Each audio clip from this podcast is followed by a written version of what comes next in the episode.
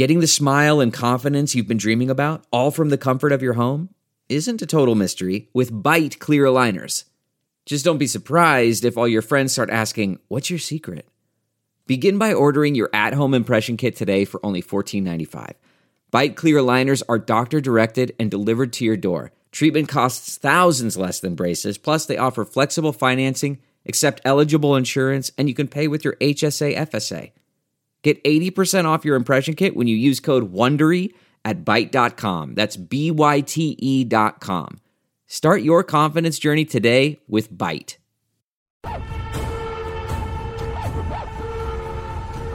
Welcome to Actionable Intelligence. I'm Eric Greitens, and it is an honor to be with you tonight. This is the show that respects your intelligence. We honor you as a citizen, and we cover the stories the mainstream media so often ignore and we bring you the perspectives that the mainstream media and big tech so often work to silence. Well, one of those perspectives comes from Stephen K. Bannon.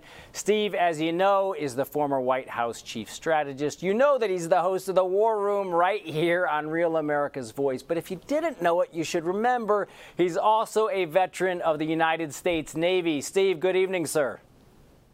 Eric, thanks for having me on the show. Yeah, you bet, brother. So, Steve, two big things happening today. All right. First, you guys were talking about this on the War Room. Liz Cheney out in Wyoming right now. She's an establishment Republican, led this effort to impeach President Trump. We've got people in Wyoming right now, patriotic Americans, standing up to fight, saying that they want their leaders to fight for them, not for lobbyists, not for the elites. At the same time, you also have what's happening in the markets. Everybody's following this GameStop story. Huge rallies in stocks led by some small investors that took on and are beating some of the most powerful players on Wall Street. It's a major populist revolt. Steve, you're a student of history. Put this in the context of American history. What's happening today? This is a historic moment, and I think you're seeing the Trump uh, populist revolution go to a whole nother phase with this take on, on, on Wall Street. Look, Eric, you know better than anybody what it takes for a populist to take on the establishment. You bet, right? brother. The, the odds are stacked. The odds are stacked against you. You know the establishment controls the institutions, they control the media, they control all of it. Why, why Wyoming and Wall Street are connected today is because here you have – in one regard, millennials and Gen Z, uh, these independent investors that have kind of collectively gotten together and are taking on yeah. by really betting on American companies, right? Going long the stocks, right? And look, the, the concept of valuation, discussion of valuation aside, they are betting on these companies. The Wall Street hedge funds that they're really competing with and going head to head are shorting those stocks. In other words, they're betting those companies absolutely implode. And what's happened is because these little investors haven't given up this populist with, with crowdsourcing information and taking on the biggest institutions on Wall Street.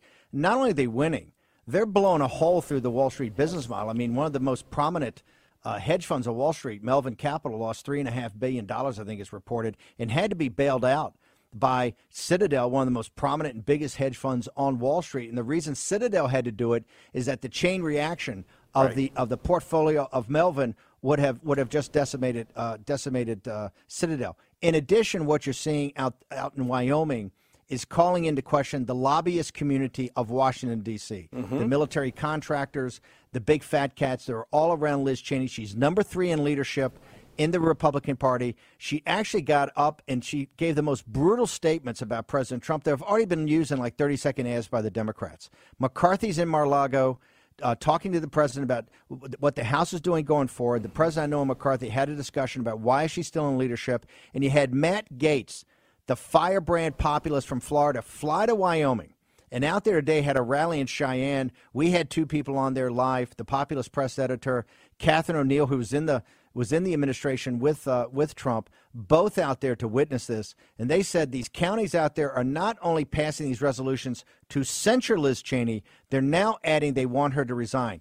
Bottom line, why this is historic, you're seeing a combination of kind of this prairie populism combined with small investors taking on Wall Street, the beating heart of the globalist system, and right now we're winning. Well, and let's also, Steve, let's give people some hope because I think what happened for so many people, especially, especially after the election, was that American people, a lot of them, and legitimately, they felt like they'd been cheated and there was this tendency towards despair. You and I have talked about this before. Despair is not an American value. You can lose a round, but you're not going to lose a fight. The American people might lose a battle, but we're not going to lose the war.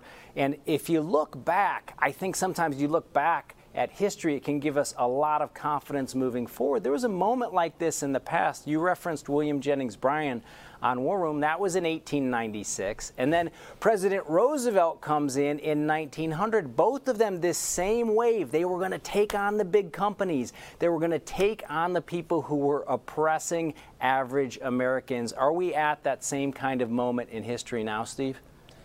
It's a brilliant point, Eric. Remember, uh, William Jennings Bryan lost, I think, three times for the presidency. Right. He's the guy that's run the most time for the and but he triggered the awakening of people. The combination, remember uh, back then, of, of, of kind of Christian values and another awakening about how we were actually running the country right? And it led to fundamental big changes that helped working class people. And so I think now we're in a stage, and this is what's so important about this populist revolt on Wall Street. Mm-hmm. These are millennials. And remember, millennials, two thirds to, to a third, voted against Trump. Right. Gen Z, I think, was even worse.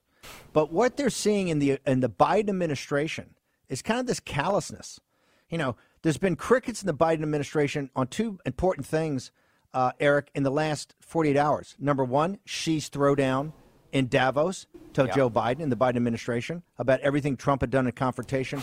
right. N- no response. Now on Wall Street, you've got Charlie Gasparino, CNBC, is saying that Biden's SEC is going to start investigating the people in Robinhood that are actually the little guys making the trade. They're, they're not right. going to investigate the hedge funds that are shorting these stocks and crushing these companies. yeah. They're actually going to investigate. This is ripping the, the mask off of Biden. Biden ran as a populist up in, you know, he, Joe from Scranton. He's right. not Joe from Wilmington, Delaware, the corporate headquarters of the world. He actually goes to Scranton and say, "I'm actually Joe from Scranton. I'm a populist." Remember, he, he ripped off Navarro's economic nationalist speech. He gave two right. speeches up there. He's he is a neoliberal neocon. He's totally phony. And I got to tell you, for all the MAGA nation, everybody listens to Real America's Voice. We're winning here. Yes. This administration is already jammed up in its first couple days. Jen Psaki is a disaster on that podium, right. Uh, uh, especially compared to Kayleigh. Uh, we are winning. The amnesty bill is gone. These executive orders are being challenged by the frontline uh, attorney generals of the red states. What people have to do is become force multipliers. Got to watch your show mm-hmm. and pass and push it out. Watch our show, push it out. Become a force multiplier. As you know, uh, Eric, I think the watchword of the Navy SEALs is the only easy day was yesterday. Hoo-yah. That's what it is in the MAGA movement. And you know this. The, what makes a SEAL is grit and determination and stick to itiveness. That's what it's going to take for MAGA Nation to turn this around as we work towards President Trump's second term. Well, and I think what is so hopeful too is that people are turning it around. They're starting to see victory. When they when they saw big tech come out and try to silence the president and then silence conservatives, a lot of people wondered, are we going to win? Where's our voice? And what you're seeing in Wyoming is you're seeing that that voice is being heard loud and clear. And now it's happening on Wall Street with big consequences. I mean, I'm laughing. The idea that they're going to go after individual investors for buying buying a stock, for buying a stock, Steve. That's what they're going to go after him for. And I think one of the things that's hopeful, I so appreciate the point that you made about Gen Z and about Gen X, is that people might might not remember 1896 Cross of Gold speech. William Jennings Bryan is making that at the Democratic National Convention. Teddy Roosevelt is, a, is elected as a Republican president, but what was happening was there was a movement in the country. There was a sense among a lot of people that they had to stand up against the big corporate elites. And when I believe you see a guy like Joe Biden come in and kill the Keystone XL pipeline, I have to imagine that all the folks in the pipe fitters union who saw them endorse Joe Biden and then he kills 11,000 jobs, that they're starting to see through that rhetoric that you talked about, they're starting to see the reality. Is that your view? Yeah, listen, I think you know people are complaining that Biden's done 40 uh, executive orders. I have no problem with that. If mm-hmm. if they come in and that organ has hit 40, my issue is what what are the 40 what do the 40 represent if you look right. at some of the radical nature and i think between title ix destroying girls sports with mm-hmm. the transgender eo uh, doing Mexico City, which I think they did today, which is making you know we can the government can fund abortions overseas. If you look at the deportation of criminal aliens, Eric, you and I have talked about this so Yep. many times. If you just look, you know, Biden says, and, and the Democrats, if you watch CNN, oh, we want unity. What they want is submission.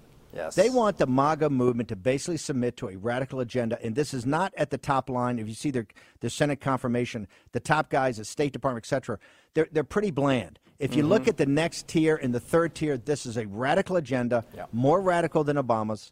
And what it is is a radical social agenda, but with the same neoliberal policies where they're mm-hmm. defending the vested financial and corporate interest. And now working class MAGA has understood that everything that, that the Republican Party has done to assist corporations is blowing back on us. The tech oligarchs, big corporations, are actually putting pressure on people, open borders for more cheap labor, and actually now trying to suppress the voices of MAGA as MAGA stands up. Eric, this is a fourth turning. It's a historical point, a, a time, an historic inflection point. That's why everybody that said, "Hey, I wish I was around the Revolution. I wish I was around the Civil War, World War II." This is your moment. is your This is moment. one of the most important times in American history.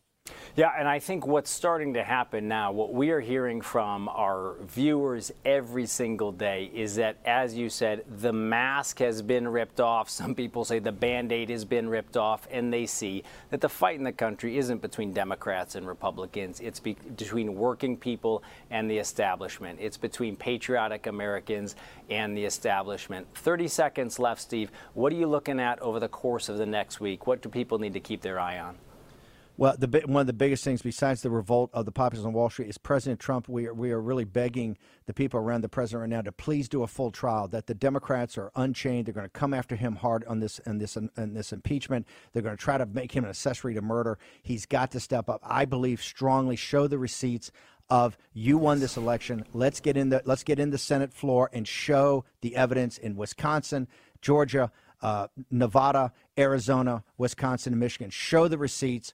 Make, that's where you make your stand, and it's going to totally be the inflection point. It's going to bury the Biden administration. Roger. I hope the president's lawyers do this. Steve, 10 seconds left. Everybody who's big fans of War Room, but where else can they find you, sir? Well, Real America's Voice. Just the be- easiest way to do it. Just download the Real America app. Just uh, download our app, and that's the easiest Beautiful, way to get us. We're everywhere. Rumble, That's- all that. But the app is fantastic. That's Stephen K. Bannon, Navy veteran. Glad to have him on. Delve into the shadows of the mind with Sleeping Dogs, a gripping murder mystery starring Academy Award winner Russell Crowe. Now available on digital. Crowe portrays an ex homicide detective unraveling a brutal murder he can't recall.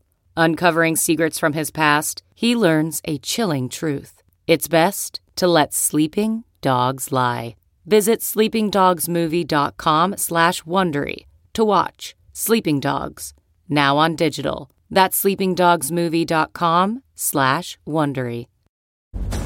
Well, welcome back to Actionable Intelligence. I'm Eric Greitens. This is the show that likes to bring you the perspectives that the mainstream media so often work to silence. Well, we're joined now by Terry Schilling. Terry was out co hosting War Room today. He's the president of the American Principles Project. Terry, thanks so much for joining us. Hey, thanks for having me, Governor. Love So- to be here. So, first, for our viewers who don't know yet, tell everybody a little bit about the American Principles Project. What we do is very simple. Our mission is to organize families in politics to fight the enemies of the American way of life. I was telling a donor about this uh, about a year and a half ago, and he said, Oh, you're kind of like the NRA for families. And I said, That's the tagline. so that, that's what we are. We're the NRA for families. Awesome. And I think one of the things that you and I were talking about a little bit before the show is that what we're seeing is that we're seeing families, we're seeing citizens. We're just talking about this this with Steve Bannon. People around the country standing up to fight against the Biden administration. Are you seeing that? That's exactly Yeah. what we're seeing. That families really are not just the heart of the conservative movement. They've always been the heart of America. It's been families that have fought in every single war. We've, we've offered up our kids. They fought for these battles of freedom. And, and unfortunately, we're seeing the progressives that have taken over all of our elite institutions institutions, they're starting to win some battles. And, and it's really important that we go back to basics, organize families against these progressive enemies of the American way of life, and get some wins for these people. For these yeah, guys. you know, one of the things we're talking about, you're out there sometimes, you're co hosting War Room, you've got a voice, you're making sure that it's heard. One of the things that we're seeing that big tech and the left are trying to do is to stifle a lot of conservative voices. I think it was a huge wake up call to people when they saw these social media platforms come out and ban the president of the United States, ban other conservatives. But for a long time, what had been happening was that conservative sites like Breitbart and others had been f- dropping in the Google search rankings, and mm-hmm. people hadn't seen that. Now, I think it's obvious what big tech is doing. What do we need to do? What do people need to know about what big tech is doing, and how do we fight back? First of all, we need to understand, we need to make sure that every American understands just how real and, and serious these threats are. Yeah. When big tech can not only censor people like me or my organization, but they can censor the President of the United States, Yes. We've got major problems. No company, no corporation should be more powerful than the President of the United States, who was elected by the American By the people, American right? He- he's yes. symbolic of the American Yes. people and our power. Um, so that's number one. But number two is we need to get, conservatives need to get over their fear of using government to enact justice. A- As conservatives, we tend to shy away from big government solutions, but we have to remember that it is important to break up monopolies. And so we need to look at a multitude of solutions that have been brought forth. My organization, American Principles Project, has been working on reforming Section 230. We've Mm-hmm. been looking at some antitrust solutions to this problem, but we really need to hone in on big tech. You know, I, I was on a conference call the other day, and, and these people were, these donors were talking about building a new social media platform, and they said it would cost around $5 billion. No, no, no, no, no. Don't right. spend $5 billion. Right. Let's force these big tech companies to live by the First Amendment. Yes. Th- th- They're, they're using their power to cast out viewpoints like ours, normal viewpoints that say that boys are boys and girls are girls and they shouldn't be in each other's sports. They, they want to censor us and silence us, and, and, and we have to put a stop to it. Yeah, and I think one of the things that's important to recognize is that this has happened before in American history. I was just talking with Steve Bannon about what was happening when President Roosevelt was elected. And you look back at 1901, he came in and he was hated by the Republican establishment. And what did he do, though? He took on the big trust. He fought for the American people. It seems me that we need to do the same now, and that part of the problem is actually when they silence the president of the United States, when they turn off his Twitter account, everybody recognizes that. But in some ways, it's even more of a threat when they can turn off yours or someone else's or a smaller leader. Uh, They can silence American citizens who don't have the voice, who don't have the profile or the megaphone of a president. So it seems to me that the people need to band together, and I know that that's what a lot of your group does. Exactly. And, you know, the, the solution to bad speech, frankly, and there is a lot of bad Yes. speech out there, but the solution to bad speech is not fewer voices, it's Right. more voices. We can always overpower them. Listen, I also, I love the Roosevelt comparison Yes. because if you look at what the internet had become, it was an information Mm-hmm. revolution. And we'd been through things like the Industrial Revolution That's that right. posed new challenges. When the Industrial Revolution happened, we had factories that were polluting our airways, polluting our waterways. They're making people sick. So we had to come up with new solutions like environmental laws to keep people safe. We need to do something like that with big tech and Yes. the internet because it's the same type of revolution, except probably a little bit more invasive in our lives. So we need to look at all these solutions to rein in big tech and make sure that they know that the American people here are in charge, not not just you oligarchs in Silicon Valley. That's right. And for people to be in charge, they need to stand up. They need they need to step right. up. That this doesn't work if you're silenced and you go away. People need to step up. They need to find ways to share information with their friends and neighbors, and they need to they need to stay active. One of the things that people are concerned about is, of course, election integrity. Let's talk a little bit about what we need to do moving forward for election reform. So th- this actually ties in with the big tech problem, right? Because we're seeing now that people like Josh Hawley and Ted Cruz, when they bring up their concerns about election integrity, they're now being censored by mm-hmm. big tech, mm-hmm. and it's a major threat that we need to address. So we saw a lot of problems with this past election. And there were some conspiracy theories that weren't that credible, but there were also some very real problems. And what Democrats did over the last two years is they had a very concerted effort. What they wanted to do was ax, expand mail in balloting mm-hmm. that was untraceable and, and, hard to track down. But then they also wanted to decrease the ability to verify right. that they, these were real voters voting. Yes. Um, and we were unable to stop that. So we need to do whatever we can to address that. And, and you start very small requiring a voter ID when you cast your vote, requiring signatures and fingerprints, requiring, uh, you know, getting rid of these drop boxes that they had all right. over Pennsylvania and Georgia. It's small things that, actually things that we can all agree on that are 80-20 issues. You know, these are our ballots, right? And, and I wouldn't put, you know, we don't put cash in the mail, right? So why would you put a ballot in the mail, which is worth so much more than just cash? It's, it's crazy. Yeah, and I think one of the things that is also true, should be able to bring people together, is it everyone should agree that we all want to have confidence in our elections. Right. That we all want to have that kind of confidence. Terry, help our viewers understand from your point what's happening in Wyoming. We were talking about this a little bit earlier today. Liz Cheney, she's in the House Republican leadership. Yep. She's clearly turned into somebody in D.C. who's fighting for the establishment. She's fighting for lobbyists. She's fighting against the president. And now we're seeing all of these citizens in Wyoming and other people around the country standing up saying, we're not going to tolerate this any longer. What's your perspective? So, look, I think the biggest problem with Liz Cheney is that she forgot what her number one duty is as mm. a member of the House of Representatives, which is to represent the people of Wyoming. Yes. It's not, it's not rocket science, right? right? 70% of Wyoming, Wyomingians uh, voted for President Trump. Yes. And she, just two months later, votes to impeach him. Mm-hmm. That's insane. And it's why polling has her reelection score at 13%. Only 13% of people in Wyoming think that she should be reelected. And she's going to suffer consequences uh, as, a, as, as a result of all of that. Yeah, I mean, it seems to me now that, and this is just one example, where you had all of these people who big tech wanted to silence, who the left wanted to attack, they wanted to call them names, they wanted to kind of push them to the side.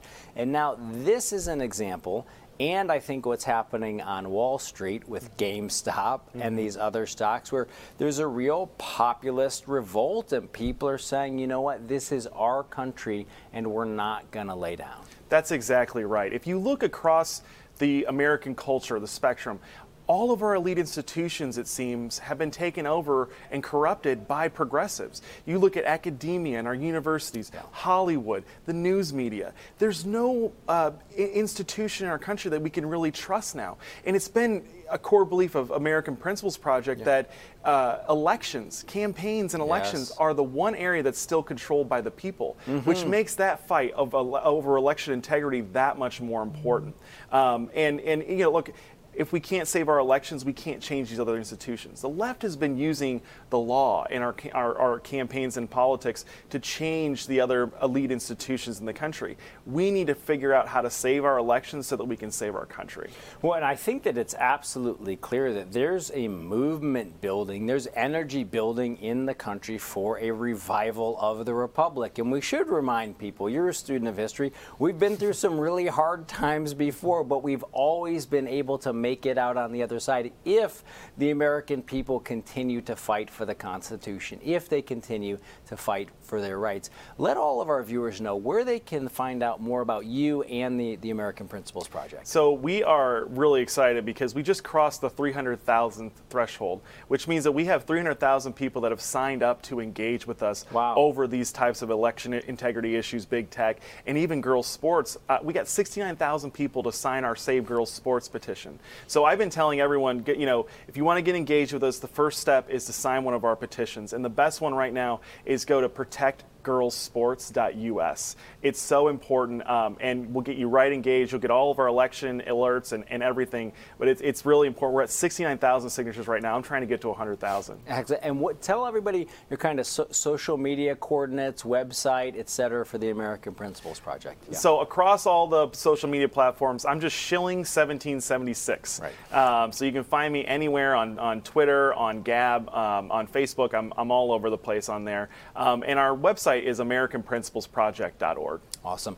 30 seconds. What's your message and the message of the American Principles Project to the American people at this moment right now? We are at such a critical time for the American experiment. America was founded as a very special nation that put the people as the center of our country. Families, people, everyday people. We didn't install a new king, we didn't install new oligarchs. We wanted to have the American people direct the future of this country. And right now, that's all on the line.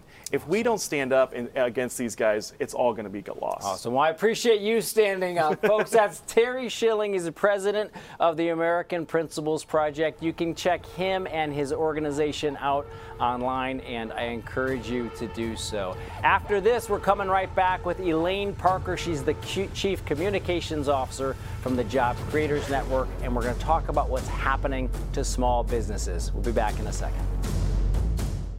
CarMax is putting peace of mind back in car shopping by putting you in the driver's seat to find a ride that's right for you. Because at CarMax, we believe you shouldn't just settle for a car, you should love your car. That's why every car we sell is CarMax certified quality so you can be sure with upfront pricing that's the same for every customer. So don't settle. Find love at first drive and start shopping now at CarMax.com.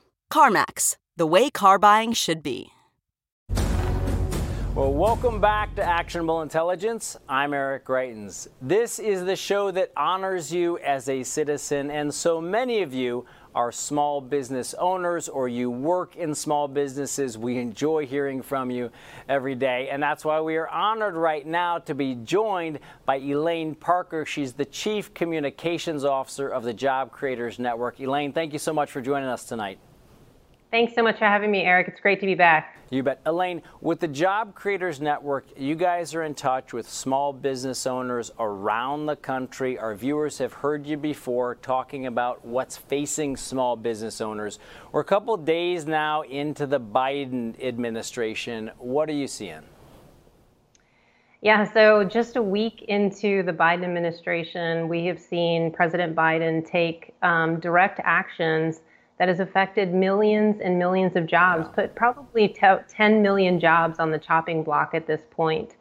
Um, and that's through canceling the Keystone Pipeline, uh, rejoining the Paris Accord, um, and uh, signing an executive order requiring uh, government contractors to pay their employees a minimum wage of $15 an hour, but then going and slipping it into his uh, COVID stimulus bill which frankly, I don't see the connection between a $15 an hour minimum wage and uh, the COVID stimulus that's so needed um, to help get the economy going again. Um, so a lot of things that um, he's doing is, is hurting jobs. And if I had to give an award for the most jobs cut in the first week of an administration, Joe Biden would win it hands down. Yeah, it was really striking to see on his first couple days, he comes in and he kills the Keystone XL pipeline permit that you just mentioned. And, you know, it's a tough thing sometimes to analyze the economic impact of certain actions. But what everyone agrees on, and everybody knows for sure, is that that killed 11,000 good paying jobs in one stroke of the pen. Talk with our viewers a little bit about how these actions, though, end up reverberating throughout the economy when you wipe out 11,000 good paying jobs. Well, first, let's start with uh, many of those jobs were union jobs. Mm-hmm. Um, and I would recommend that the person who should lose their job first is the head of the pipe fitters union, who represents 350,000 pipe fitter um, employees and workers um, in the union. And in spite of the fact that Joe Biden campaigned on canceling the Keystone Pipeline, right. um, this the president of the uh, Pipe Fitters Union endorsed Joe Biden all the way through. Um, so he should be first on the chopping block for for sure. But these 11,000 jobs, um, these are direct jobs. The indirect jobs um, of people supporting those uh, the workers uh, building the pipeline, from restaurant owners to um, you know, tool makers, uh, you name it, uh, pizza makers uh, along the way um, is is tens of thousands of jobs and economic activity that's just lost in, like you said, in one stroke of the pen. It, it's amazing to me that coming out of a pandemic, we're on the verge of of uh, you know going into a depression essentially if we don't get our economy going, and uh, a new president that's come in is doing everything to cut jobs in his first week of office. Yeah, and I think what's so disturbing to so many people is that he is also coming in, and I want to get your thoughts on, on the Paris Accord in, in just a moment. But he comes in and he signs the Paris Accord, but then kills the Keystone XL pipeline. And people are wondering who is he serving? Where are his priorities? Because it certainly seems that he's looking at, you know, at, at a, a, kind of global elite instead of small business owners here in the country who have been suffering, so many of them because of the coronavirus and others. And really now, then you have Joe Biden coming in and really hitting them again. Give us your thoughts on what's going to happen now that he's rejoined this Paris Climate Accord. Well, look, I mean, we, we know that um, the Paris Accord puts six and a half million jobs in jeopardy. Yeah. Um, that we stand to lose six and a half million jobs over the next um, two decades, um, and that's substantial. And then when you when you move to the $15 an hour minimum wage that he slipped into his COVID bill, and of course signed that executive action, um, the CBO came out with a report in 2019 that said a $15 an hour federal minimum wage could cost this country up to 3.7 million jobs. Wow. So between those two actions, you're talking about 10 million jobs on the top on the chopping block, um, directly impacting you know Americans across the board, and of course small business, which is going to be the driver of this economy if we can get them the right stimulus and targeted. Um, they're they will drive us out of this uh, recession. They were certainly driving the prosperity that we were enjoying for the for the first three years um, before the pandemic. Well, and I think that's a really important point is that the prosperity that was brought by the Trump administration was a broad based prosperity, and it was led in many ways by the success of small businesses all across the country. We had the lowest unemployment rate ever recorded. And again, this was brought us for African Americans, for women, for Asian Americans. This was broad based prosperity. Share with our viewers who aren't small business owners, many of them are, they work in small businesses, but share with our viewers the role that small businesses play in the American economy. Well, look, I mean, I, I speak all over the country in non pandemic times. Mm-hmm. Um, and I love to ask audiences um, how many of you shop at a small business? Mm. How many of you own a small business? How many of you know someone who shops at a small business? By the time I get those through those three questions, the entire audience is raising their hands because we are impacted by small businesses. There's 30 million of them in this country, and they employ 60 million people. They employ half our workforce, and they create two thirds of all new net jobs that's an incredible impact on our economy. And so, what we need to do is take care of those small business owners by making sure that they have the support that they need, not raising their taxes, not implementing regulations um, and wage mandates that's going to hurt them coming out of the pandemic. I mean, we still have states that are shut down um, or part very partially open. We're just now getting uh, Governor Newsom and Governor Cuomo to come around and realize that if they don't get their states open, they're not going to have a state to come back to because they all seem to be moving to Florida and Texas. Yes, well, look, at the end of the day, people have to live, and you've got all of these small businesses around the country. In New York, we are recently talking about the thousands of restaurants that have closed in New York. So many of them are small businesses, they're family businesses. Some of them have been in families for generations. And one thing you touched on that I think is so important, I want to talk a little bit about regulations. You know, when I was governor in Missouri, one of the first things that we did was we came in and we slashed regulations that created a burden and weren't adding any value to the people. President Trump came in and he did the same thing, and it helped to spur a lot of that job growth. What are you seeing from the Biden administration in terms of the regulatory framework that they're looking at? Look, you know, it's it is very clear that the Biden administration wants to um, re-implement, implement, mm-hmm. stack on top of each other, regulation after regulation. And frankly, the, the deregulation under the Trump administration was the least talked about piece of the economy, right. but probably um, had most had much of the rocket fuel that sent this economy soaring. Um, you know, it, when when President Trump was running for office, he promised to to reduce uh, regulations to every for every one, he'd reduce two. Um, the last count I saw recently is that he reduced it by eight. For every new regulation, he got rid of eight. Um, and that just unleashes small businesses because yes. they're the chief cook and bottle washer. They don't have floors of lawyers and, and accountants to deal with all the regulations. Right. That their time suck. That's what they do. They suck time from small business owners being able to run their business, grow their business, hire new people, and and create you know a, a, great community. And so what President Trump did was he gave them more time to do all of those things. Yeah, I think that is such an important point, you know, and as a, as a small business owner myself, I will tell you what happens is that big businesses, they might have a giant administrative department, they might hire a giant accounting firm, they might have an entire legal department that can deal with all of these regulations, but really they're anti-competitive, especially for small businesses, because the small business owner, they've got to deal with all of that stuff themselves, and not only does it take time, it often takes the joy joy out of actually running your your business. Now, Elaine, one of the things that you, you touched on, which I think is so important, is that you mentioned two thirds of all new jobs come out of the small business sector. If we're going to fight our way out of this pandemic and get the economy rolling again, how essential are small businesses going to be?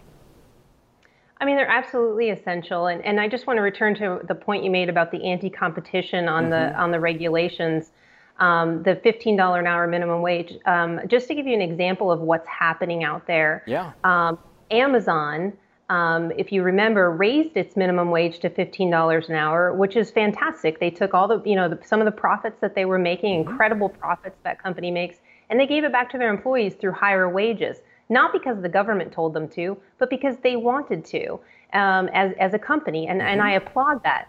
So now they are actually out there advertising in support of a $15 an hour wage mandate, in support of what the Biden administration is trying to do.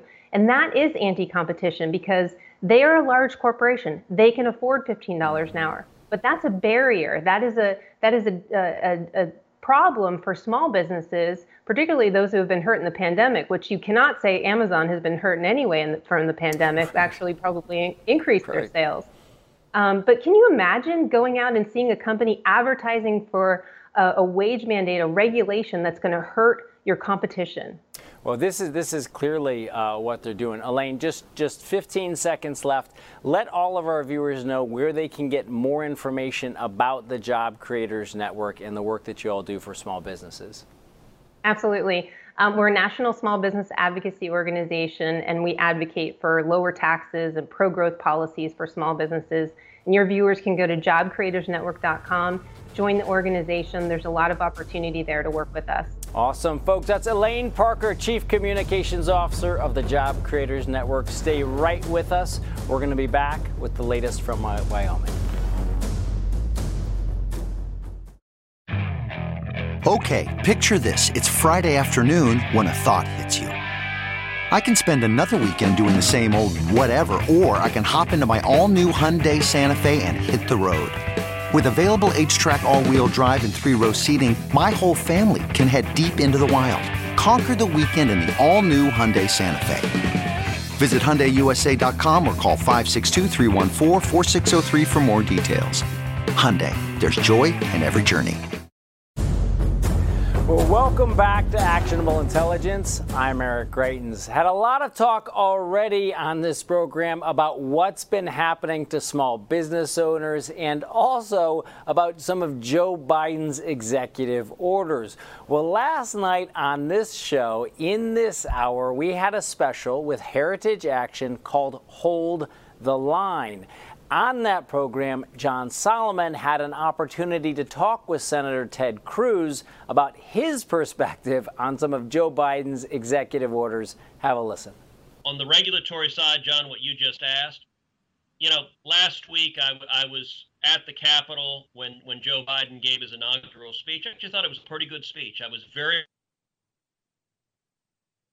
unity. He asked Americans to come together. We need to come together. We are bitterly divided. It's not healthy for this country. But I have to say, he went from giving a speech on unity to the Oval Office where he signed 13 executive orders that basically made a mockery of everything he said about unity just, just minutes before. One of those executive orders ended the Keystone Pipeline, literally with a, with a stroke of a pen. He, he made 11,000 jobs disappear. He just eliminated 11,000 construction jobs building that pipeline.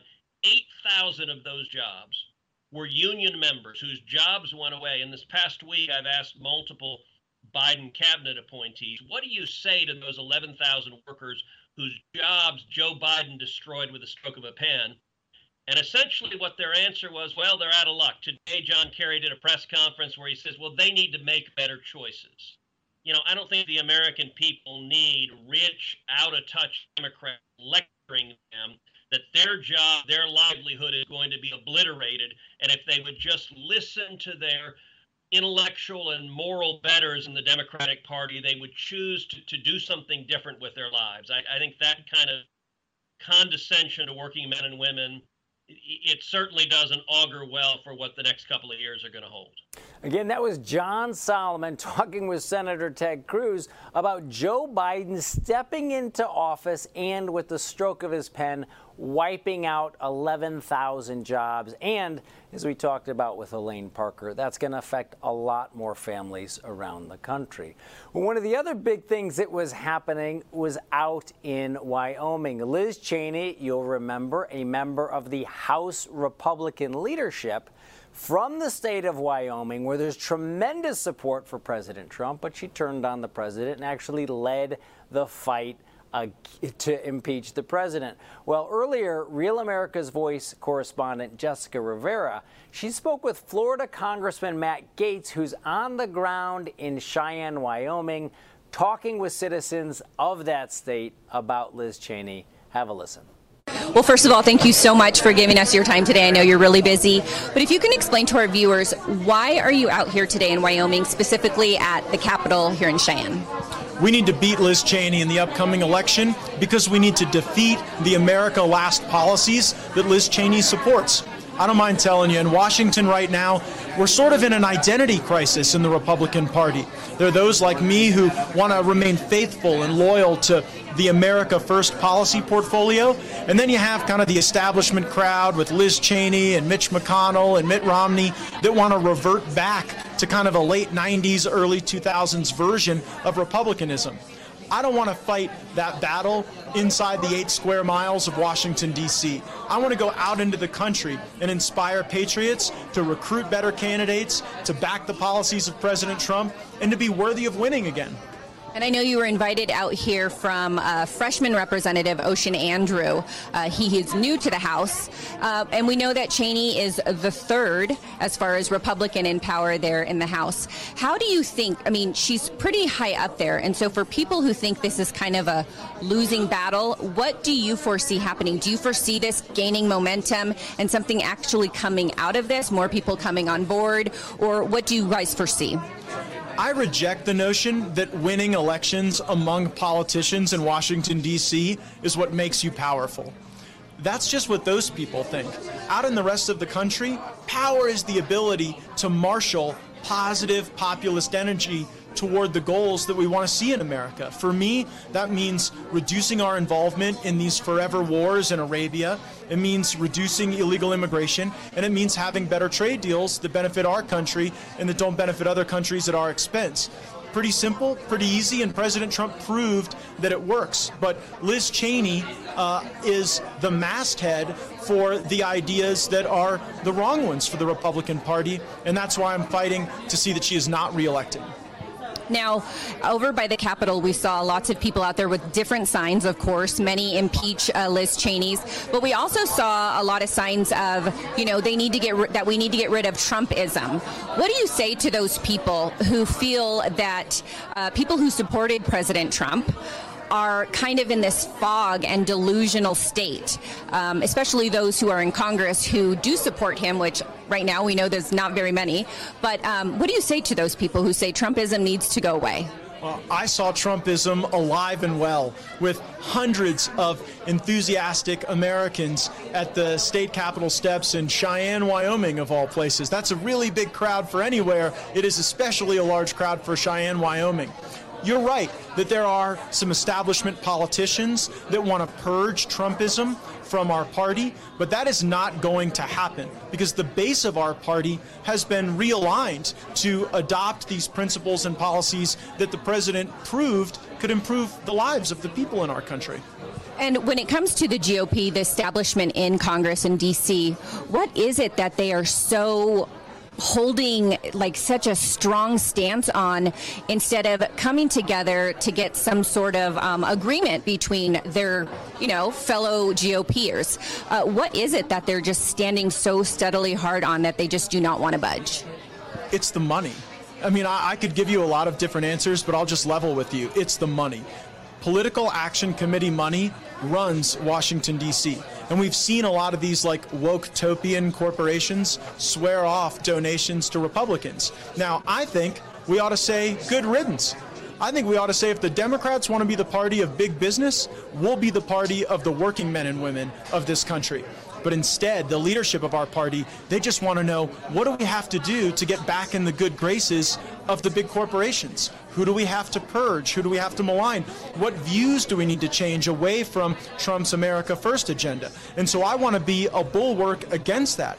Uh, I was the first Republican to swear off political action committee funds in this last election cycle. I'm the only Republican who doesn't take any PAC money. I think the future for our party is not one of bended knee to the corporation saying, pretty please give me more cash.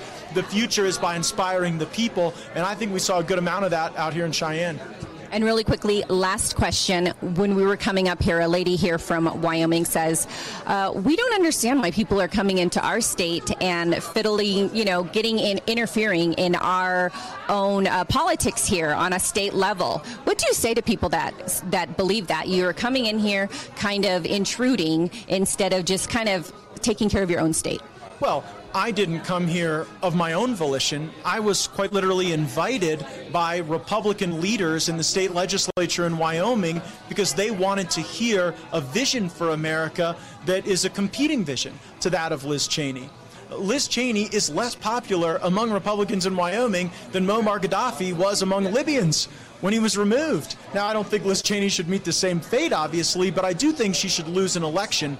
And the disappointment in establishment Republicans really crosses state lines.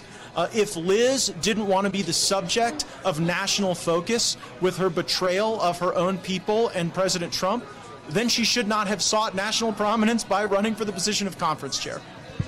Well, that was Jessica Rivera, Real America's Voice correspondent, out in Wyoming on the ground with Florida Congressman Matt Gaetz, who is part of this group of citizens, most of them from Wyoming. But as you saw with Congressman Gaetz, people coming from around the country saying that they don't want Liz Cheney in Republican leadership. She's the sole congressperson from the state of Wyoming, and many people in Wyoming are asking for Liz Cheney to resign.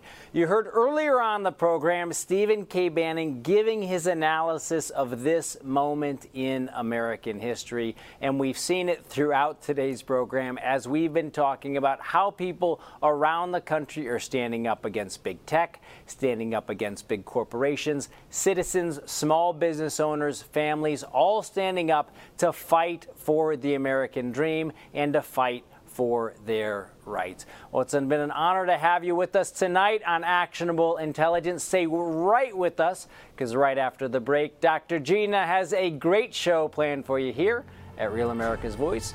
You're going to want to enjoy it. Thanks for watching and have a great night.